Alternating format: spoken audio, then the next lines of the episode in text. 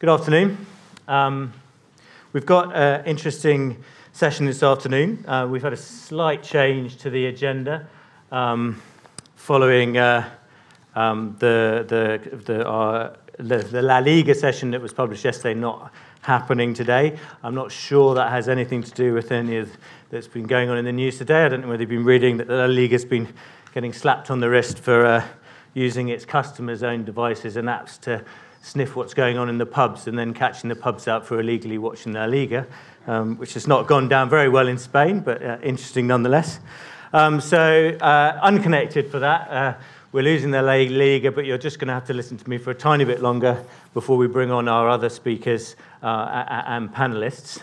Um, it's very easy for all of us to uh, sit down in our offices and not come to conferences and share um, because we've all got a lot of things, uh, pressures on our time. But um, we do increasingly need to think about, uh, well, change the way we think about TV, and, and these are all good events to do that. So hopefully, with the people we have on today, uh, we can do that. Because um, we are going through massive change, um, we need to really rethink. Uh, well, a lot of people already are, but we need to certainly rethink the foundations of, of, our, of our business. Um, uh, in some respects, in fact, uh, this week I've had um, about, th- I think, three meetings of, of some, some, pretty big content companies where actually they were volunteer- they volunteered themselves, coincidentally, the same uh, description that they were managing a business in decline, um, which I thought was, uh, although we all know some of the things that are going on, I thought it was quite a uh, quite a uh, outlandish uh, way to put it. Um, but we do need to rethink the basic concepts. Um, content sales to service provision for lots of people, such as um, uh, Disney and, and Warner Media, uh, linear channels to VOD, uh, pay TV operators to online platforms. Um, but either way, when it comes to content, um, choice is, uh, expanding as ever. Um, more money has been spent on it than ever before. Uh, and, and people, well, binging's now socially acceptable. Um, loyalty is no longer kind of the predominant state of mind, um, uh, and infidelity is fine in terms of commitment to platforms. Um, and the social media companies, the tech companies, they're ever present. Um, they know the value of content, even though they may be using it in very different ways. Um, and they're hugely influ- influencing to the market, especially when they've got completely different return on investment calculations than a lot of us do in this room. But just before I bring um, Anna Maria up, we've got a few slides just to set the scene on some of the key, key topics of today. Um, I, think over 2018, these six topics, there's a few others, came, uh, came out strong as kind of big areas. Obviously, the world of media consolidation, kind of, and then that and what that means for direct to consumer. Um, the continuing ongoing growth of SVOD, uh, the challenges to pay TV, um, the growing kind of uh, acceptance and, and, proliferation of AVOD and, and, and, new types of AVOD. We've always had YouTube, but new types of AVOD. Um, and, then, and then the content market. So just, just going through a few of those really quickly. Um, we've had um, four pretty big mergers, all, all pretty much uh, happening in 2018. Obviously, they completed in, in, in 2019. Um, uh, and we, but it's not just about mergers, it's about alliances. So um, we've had uh, Discovery and, and ProSieben somewhat relaunched, but the ventures sort of slightly evolved their service in Germany. We've had the French announcing uh, uh, Salto, the, the, the Brits announcing BritBox. And in Japan, we've had a service, Paravi, up for, from multiple media players in the market. There's some interesting stories around the EU and, and, and more cooperation to battle against global players. But um, those four are all interesting in their own different ways. Uh, the, the, fascinating thing is when you talk about Salto to the French, sort of a lot of them talk about how the culture industry is supporting it and driving it, and it's going to be a great success. But if you talk to some of the channels, they talk about how they hate each other and it's never going to work. Um, if you talk about BritBox, BBC and ITV talked about how that was wonderful, but, it, but whether you believe it or not, currently the stories are that kind of the wheels are falling off that one as well, and, and that they're not agreeing over elements such as windowing and, and, and other areas. Um, and then Paravi, which probably is an interesting service in Japan, but the, the challenge there, which is a challenge I think kind of BBC and ITV are struggling over now, is those services in their alliance, it's a great proposition, but they all run their own thing as well, thereby uh, somewhat diluting, um, uh, diluting the alliance. But you can see why people are getting together. Uh, I mean, market cap is a blunt instrument, but it's a good one to, to look at the size of businesses You can see the size of Disney now they've taken on Fox. You can see the size of Comcast now they've taken on Sky. And it's I think people are pretty much assured of the fact that CBS and Viacom will be the two next, given their common shareholding. Um, but uh, and just illustrating how the, the, the, future for these companies is certainly big. Um, uh, uh, it's certainly on the internet, and it's and, and they're all um, moving forward with their direct to consumer. Um, Disney Plus, probably the biggest story, but Warner Media, whatever they are going to come up with, and, and they've revealed some of their plans, but, but lacking a lot of detail um, at the moment. Um, uh, but there's plenty of different examples of different services doing new things with, with direct to consumer. Um, and that leads on to something I'm sure we'll get onto in the panel kind of the, the evolution when it comes to the aggregation of these services and the aggregation of content, which is undoubtedly becoming a bigger issue. We've seen um, what Amazon channels have been doing. We've seen what some of the pay TV operators are doing with their own services and bringing these on. And we'll talk about that, I'm sure, with Andre on the panel.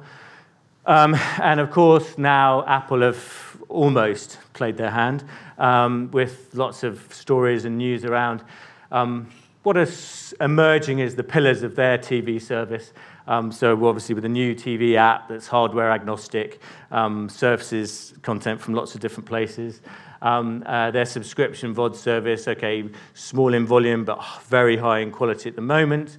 Um, no news exactly as to how they're bundling it, but certainly an indication from what they're doing with News Plus in terms of making it available only to people with their hardware and certain terms.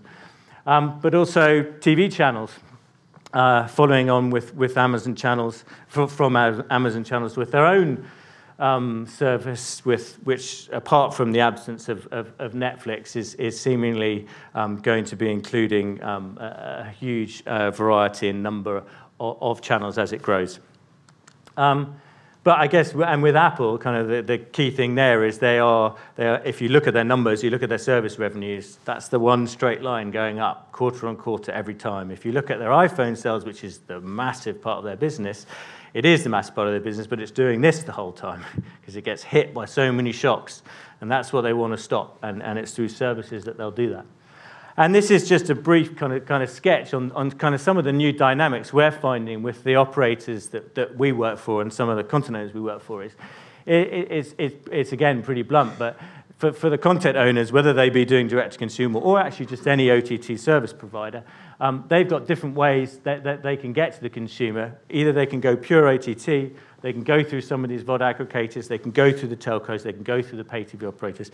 And what it means is they're actually having quite different discussions. The old kind of cost per subscriber models, the straight wholesale models, minimum, minimum fees, they still feature, but, but it's about kind of how they're going to fit in the proposition. Are they bundled? Are they a la carte?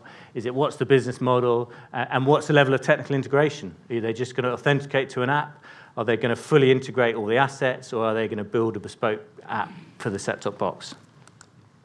Um, but just, just speedily, rapid, uh, rapidly going on.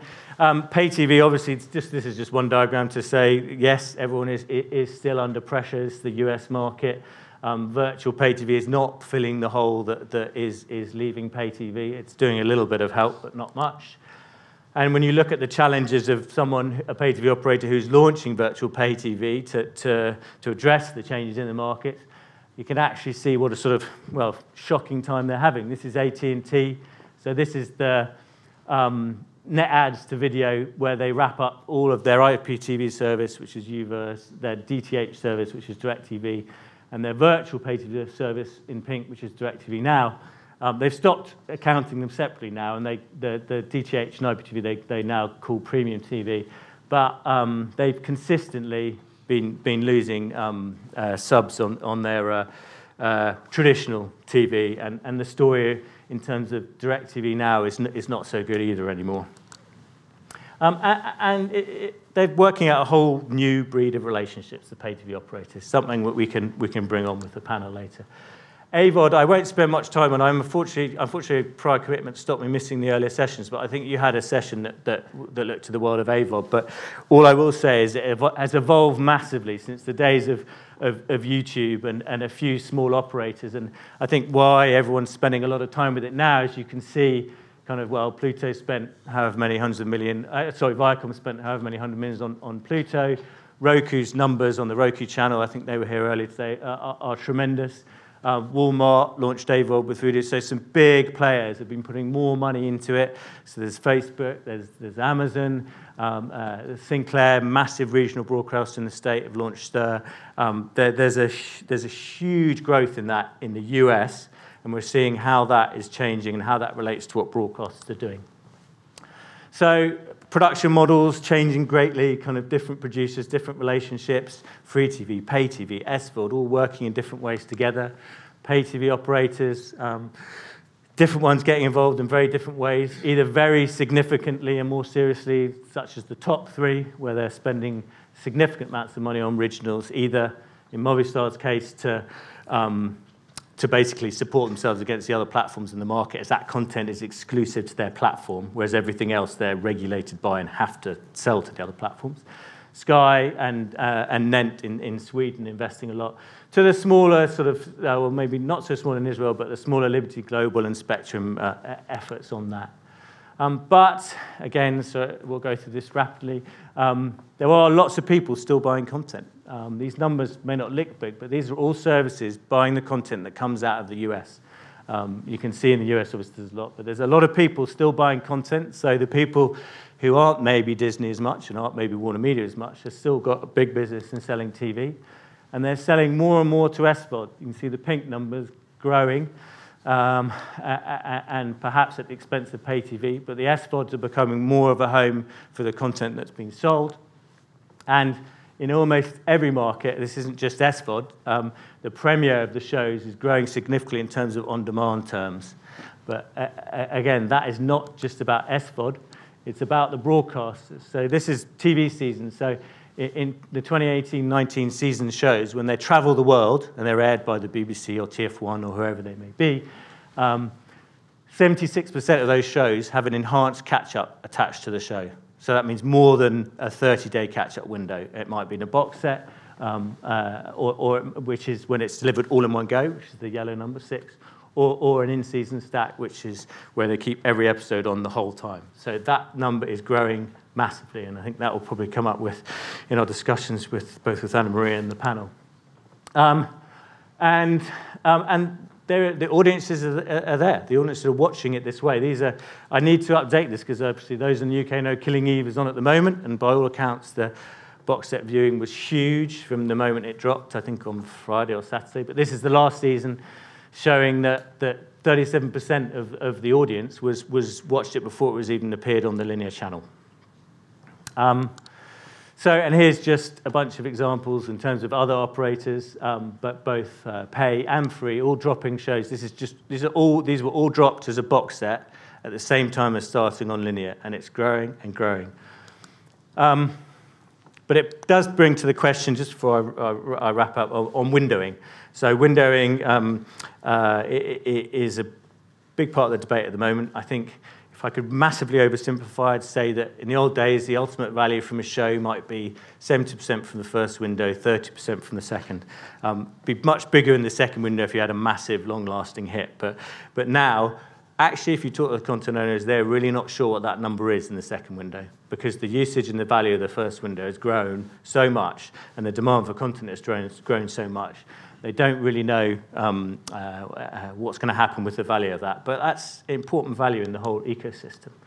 So that's it from me. Um, just, I, I, mean, obviously, really, from a simple point of view, pay TV kind of, well, we'll see what Andre thinks of this, but, but the transitioning spend from straightforward linear channels to more about v- VOD and innovation of the proposition. Free TV really aggressively now. Um, working on their adjacent digital propositions, um, targeting against kind of uh, targeting those digital ad revenues. Um, content owners, D2C, yes, um, uh, but uh, uh, that is creating different dynamics in the market, which we can talk about another time. Um, and there's a new breed of aggregator um, uh, coming along, which will definitely be part of the panel. Um, so, with no further wait, I'll ask Anne Marie to come up, and uh, we'll be back with the panel shortly.